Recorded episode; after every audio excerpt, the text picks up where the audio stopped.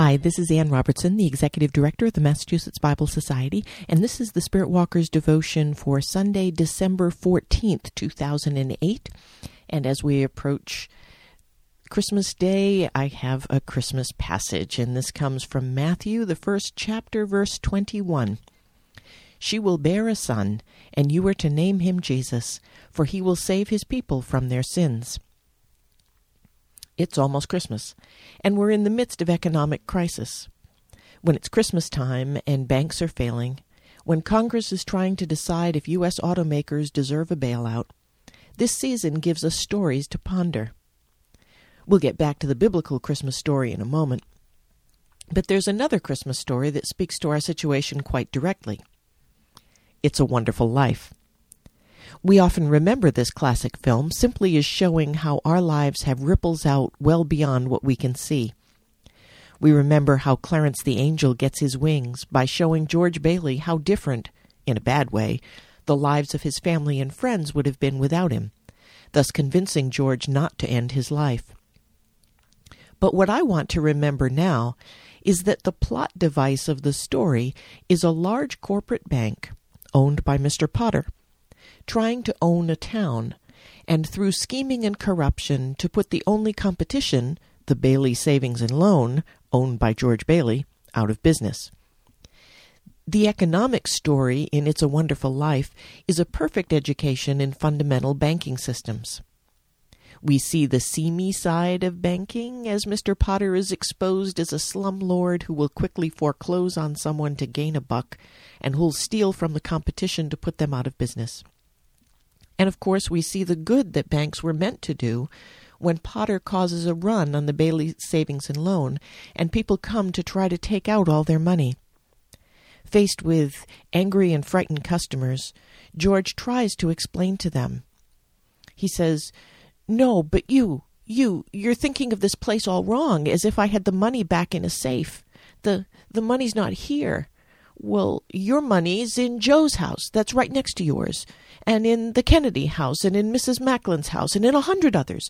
Why, you're lending them the money to build, and then they're going to pay it back to you as best they can. Now, what are you going to do? Foreclose on them? The bank closes $2 in the black that day and is saved. Potter, of course, is not done and later steals $8,000 during an audit and then threatens to have George jailed for misappropriation of funds. That prompts George's suicidal thoughts, which is when Clarence the Angel steps in. The film closes on Christmas Day with the loyal friends that George has made through his generosity bringing as much money as each one can, capped with a telegram from his old buddy, Sam Wainwright, promising a $25,000 bailout.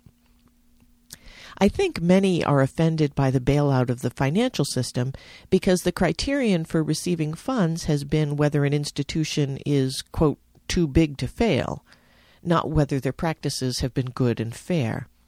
By the government's criteria, Potter would get the bailout and George Bailey would go under.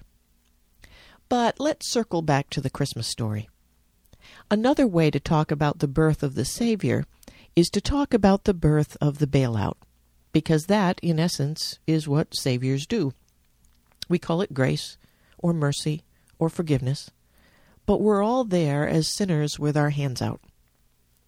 The rest of the Gospels try to give us an insider's view into how Jesus makes bailout decisions.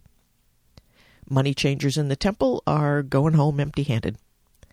The woman caught in adultery is pardoned with a warning to, quote, go and sin no more blind Bartimaeus, who keeps hollering at Jesus until Jesus pays attention and stops, gets a full healing, while presumably those who were not the squeaky wheel are left in their condition.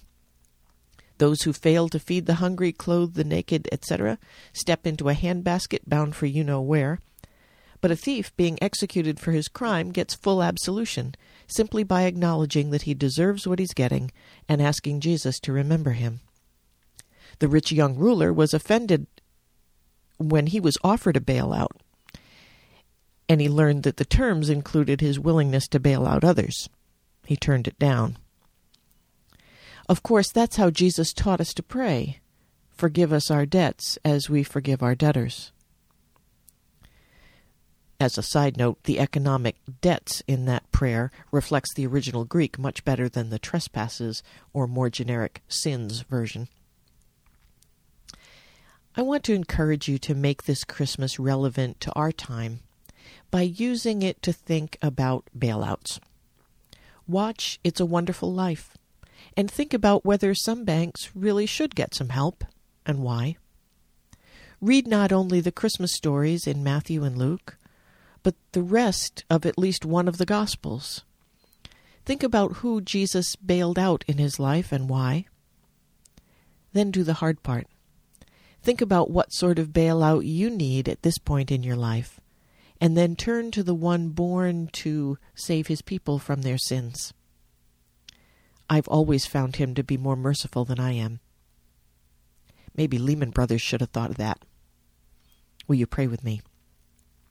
Forgive us our debts, Lord, as we forgive our debtors. Amen. Thank you for subscribing to Spirit Walkers. This comes out weekly, at least usually weekly, and usually on Sundays, although sometimes some other days. I wish you all the best as you begin to prepare for Christmas week and everything that that entails. Take care, and I'll be with you again next week.